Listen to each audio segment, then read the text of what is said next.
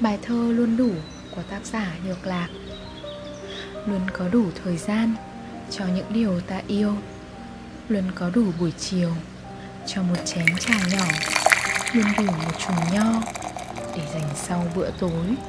Luôn có đủ cơ hội để ôm nhau tám cái một ngày hoặc hơn. Luôn có đủ lòng ơn cho những điều ta nhận. Luôn đủ cho cơn giận, một căn phòng tĩnh yên luôn đủ cho muộn phiền. Một bàn tay kề cạnh. Luôn có đủ gió lạnh và đủ cả ấm êm đủ mưa hắt bên thềm đủ tay mềm khép cửa.